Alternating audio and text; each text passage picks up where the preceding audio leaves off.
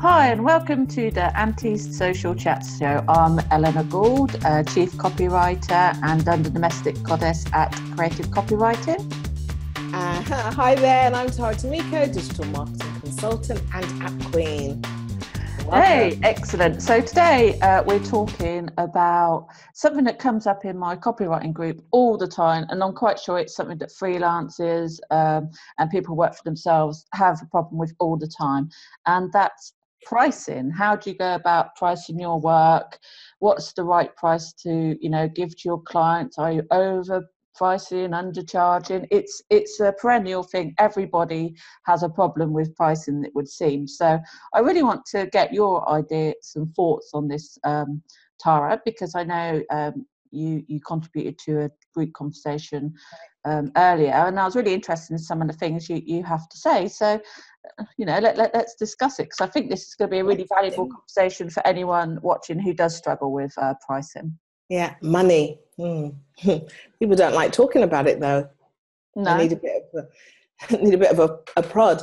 I think when it comes to pricing as a freelancer or entrepreneur or, or whatever you want to call it it can be hard when you're starting out. That's what i've found. Um, and before i set up my business I took a very long time to come up with a magic number. And the number I came up with was like, I can't charge that. But when I did the, you know, did the numbers and the maths and everything, that was quite a low number actually. And I think this is what a lot of people who are starting out struggle with, or what I've seen in the group as well. Some people charge a low rate and they're happy with it. And then they find out that other people are charging way more. And it's like, oh, hold on. Do yeah, find yeah, that? I agree. I mean, the thing is, um, going back to the last point you just made, is comparison is the thief of joy. So if you're, you know, if you're always looking at what other people are charging, you're never going to be happy because you're always going to be find someone who's charging more than you, most likely, often than not, or someone who's charging less than you. It's the same in life with any with anything you look at. And I know um, the Professional um, Copywriting Network Association (PCN) um, have got a guide to what people, right. what people charge in the UK. But the trouble with that guide is somebody you know who doesn't have perhaps the living expenses of somebody who lives in London, you know, uh, can look at that and go, "Wow, they're doing a day rate of like 400 quid a day right I, I should be charging that and it's just you know mm. it's it's comparing apples with pears really i think the the problem as well is that living expenses shouldn't come into it. I really do believe in value um, pricing, value pricing, and uh, so I kind of go against that. Just because somebody has lower living expenses, I don't think that they should be charging less. It should be based on what they're able to accomplish and how much they think that's worth. And one of the things that I have done, again, I started last year and I had an hourly rate of 80, 80 euros an hour and um, and I'm going to mention that because a lot of people are like, oh, oh, I don't want to give away my hourly rate. I don't charge by the hour, but when I said this number here in Barcelona, Spain, they they flipped out. they were like 80 euros. Oh no! Uh, and I saw some of my old compet- uh, competitors, co-workers, charging 25. And I had a moment of thinking, like, oh gosh, what am I doing? And I thought, hold on a minute, all my years of working, my knowledge, my abilities is worth 80 euros an hour. So I'm sticking to it. Well, yeah, I agree with you on that. I think the thing is to come to your hourly rate, you have to take in a whole host of variables, not just one thing. So, A, your exactly. experience, what you bring into the table, and your value.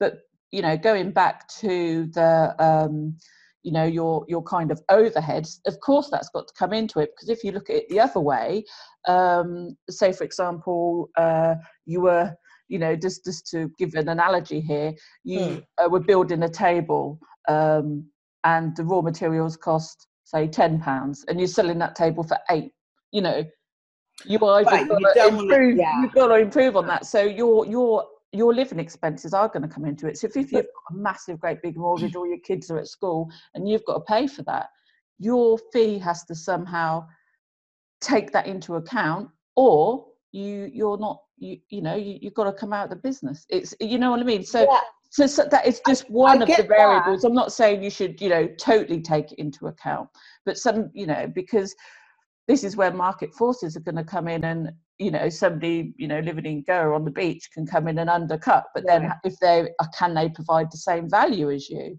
But do you know where I was coming from with what I was saying? Was on the basis that people are charging and they're charging low. Now, if they're charging low, they've already figured out that they can live on that, right? Mhm, mhm. Now, if you're going to come in and say, you know, I'm going to charge um, 20 pounds, say, for a blog post, they've already figured out that they can, you know, if they get five of those, they're good. Well, they're going to get people that are going to offer that money. yeah I'm seeing, not just in your group, but in other groups, is that when people say, oh, I charge X amount, oh, it's not fair, I only charge this amount, well, whose problem is that? That's your problem if you're upset because somebody's charging more, because you obviously can live on the amount that you're charging, right? That's how I see it. Well, that's why I said. That's why I said. You know, comparison like- to thief, of joy. You should be. Don't. You know. Yeah. It's nice to have a guide of really. You know where you should be. But that's all it is. It's a guide. You can, Right. At the end of the day, you can charge what the, on earth you want. It's whether people but are another- pay for it. well, another point is, you know, you could be, you know, charging what you consider is a low. Well, you was okay with the rate, and then you turned it along. You see someone else charging what have you, and it's a lot more than yours. You go right. I'm going to increase my prices right now, and then all of a sudden you've got no clients. You Here's know what the I thing. mean? So it, it works both ways. yeah here's a thing that i do um, and obviously i've you know i've learned this along the way so it's not like this has just come from tara Tomiko. but basically i charged 80 euros an hour right but people that want to hire me now i charge more my rate is higher why because i was able to secure clients that i'm providing the value and i don't have time to take on a lot of other clients. So just to deter the people that want something that's cheap and not value you know value then you know i charge a little higher. And i think that what people should do is when they start charging and it's low and they're hearing about other people that are charging more just the next time you get an inquiry charge a little bit more i think it, you have to do it over a period of time you can't wake up one day and say i'm not charging 20 anymore i'm going to Yeah, charge 100 you, I agree with you there. You have to do it over time as your experience and right skills and value increases. You don't just work out a bed and go, oh, yeah exactly. I- I, can write a twenty thousand dollar sales letter. right Those no. people who are getting that kind of money are either because they're well-known copywriters and people will pay that, or or because you know they are actually there's they've found a way to measure that they're that, that that's the value they're providing with things like sales letters. You know, it's not your copy that's necessarily Yeah. uh, selling, you know, and getting all the leads. It's all the other factors, the traffic, a whole host of factors. Yeah. You're just a cog in that wheel right exactly. when people are coming into copywriting, especially direct response, that kind of thing, think, "Oh, I'm a copywriter, my words can sell. No, your words only sell in the right environment, and that's really Exactly. important. You're not a, a, a, genius, a magician. I am, but you know, most of people are, of course. and and direct response is very different to other types of copywriting Yeah, well, this is the problem. You know, what we're talking about here: copywriting or content writing, or a mix of a mix of the two. So, you know, you can provide that value-based um, copywriting if you can measure it. Do you see what I mean? If you can't measure it, if, if say for example someone comes along and says, "Oh, write a 500 word general blog post, not much research," um, and then you start saying, "Well, I'm providing so much value. If somebody reads that and you know you get it goes viral, um, you know, your your products." Yeah. It's like, yeah, how are you going to measure that again? You but I don't think I don't think that that is necessarily the value. Um, what's what's the word? The measurement all the time. The value is also, you know, how well the piece is written. Yeah, yeah, Um, I agree that.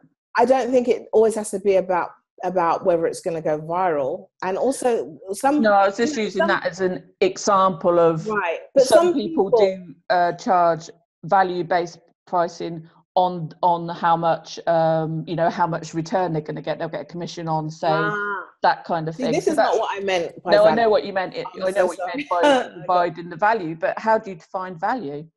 No, what I meant was the value that you're providing to the client. The client has a problem and you're fixing it. Now, how well you do it at the end of the day, the client is going to tell you. But if you're if you're charging 300 euros for a 500 word blog post and the client loves it, regardless of whether or not it goes viral, it doesn't, but the client absolutely appreciates everything that went into it and is using it, they'll come back again and again and again. And maybe those blog posts aren't going viral. That's what I meant by value. It's about when you put out the work, are people enjoying it? Are people coming back for more? If they are, then increase your prices after a while because you've obviously got something, you know, uh, going for you. And I think it's more than just writing the blog post. It's how you deal with the client. Oh, yeah. It's, it's how you manage the whole process. And that's the value.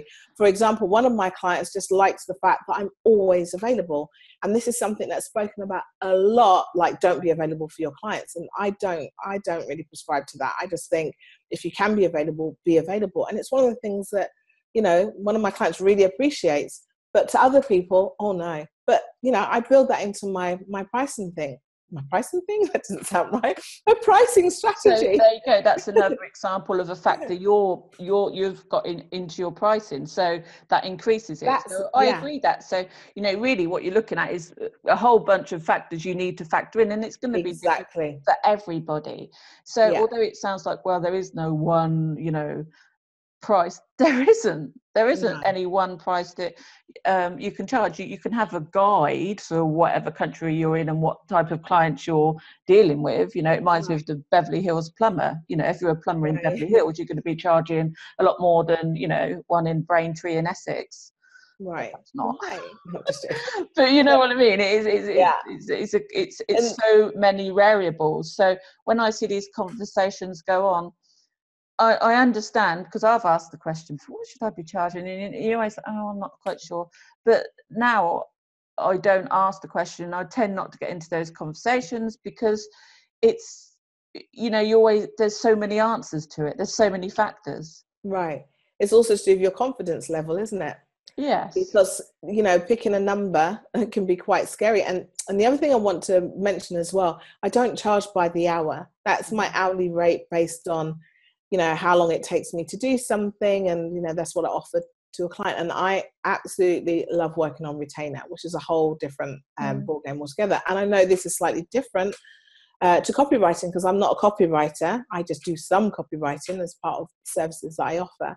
So i, I just want to put that out there that you know it's slightly different if you're copywriting well lots of what i'm saying might might not. Yeah, you know, have retained. They have. Well. They do retain. Okay, great. And the and the, and the thing especially is, if they're doing social media marketing, which a lot of them right, do nowadays. The, exactly. The, you know, mm-hmm. And there's a you know that takes a lot of time as well, and that's another thing.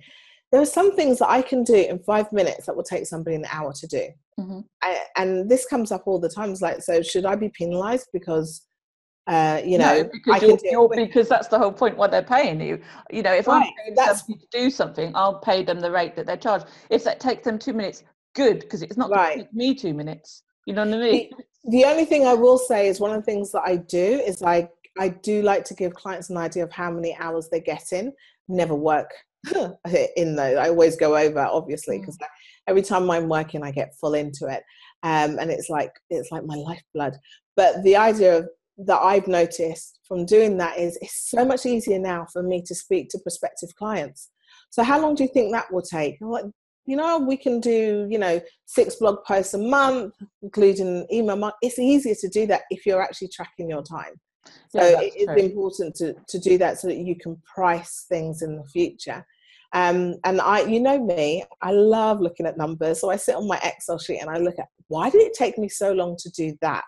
For example, editing videos. You'd be surprised that a 15 minute video can sometimes take me four hours from start to finish you know, to produce. But some people, it's like it's only 15 minutes. Why does it take that long? But you don't know that unless you're tracking your yeah, time. Yeah. And that's and something realize, that you know you can well, mm. and also it's something that comes with experience because sometimes you get quicker at things the the more you do them, obviously, and you get to know where all the roadblocks are. You the, and, that, and that's another thing that you should factor in is that people are paying you for yeah. that experience. That you know, exactly. I read in the group someone took I don't know, several days or what have you to write a blog post. I know for a fact if you give me anything to write about, it won't take me that long. It doesn't matter if it's because I've kind of I know all the processes I have to go through, even for the research, you know. So right.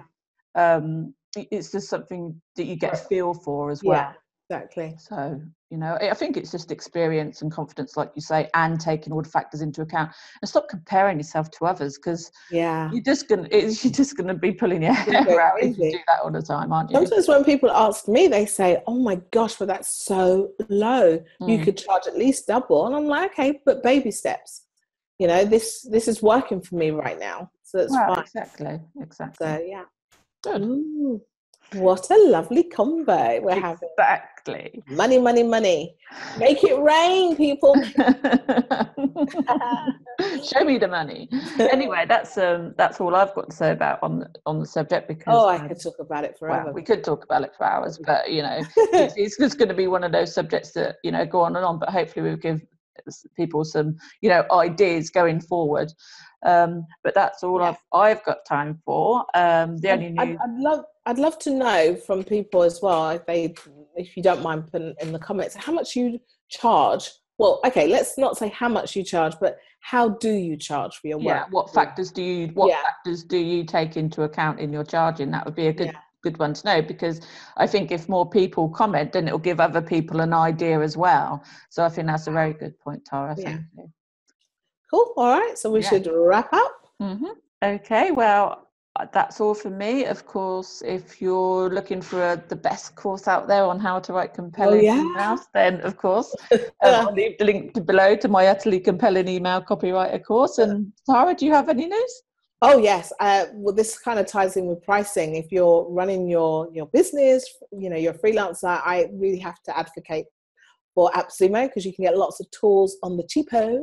Um, and I found out that Evernote was on AppSumo. So there are a lot of people out there who are using Evernote, Wistia, Buffer at silly prices. Mm-hmm. Uh, so basically, if you sign up to AppSumo, you will get uh, a newsletter about some tools and apps that are like $39, $49 for life. So yeah, I'll put the link below as well. Oh, we'll all be grabbing that. So is there lots of uh, trackers there as well, so we can track how many hours oh, we're doing? Yeah, there is a spy tool coming out next week. I cannot wait to get my hands on that. Okay, well, that's goodbye from me. Love, peace, and great copy. And ciao, ciao from me. Bye. Bye.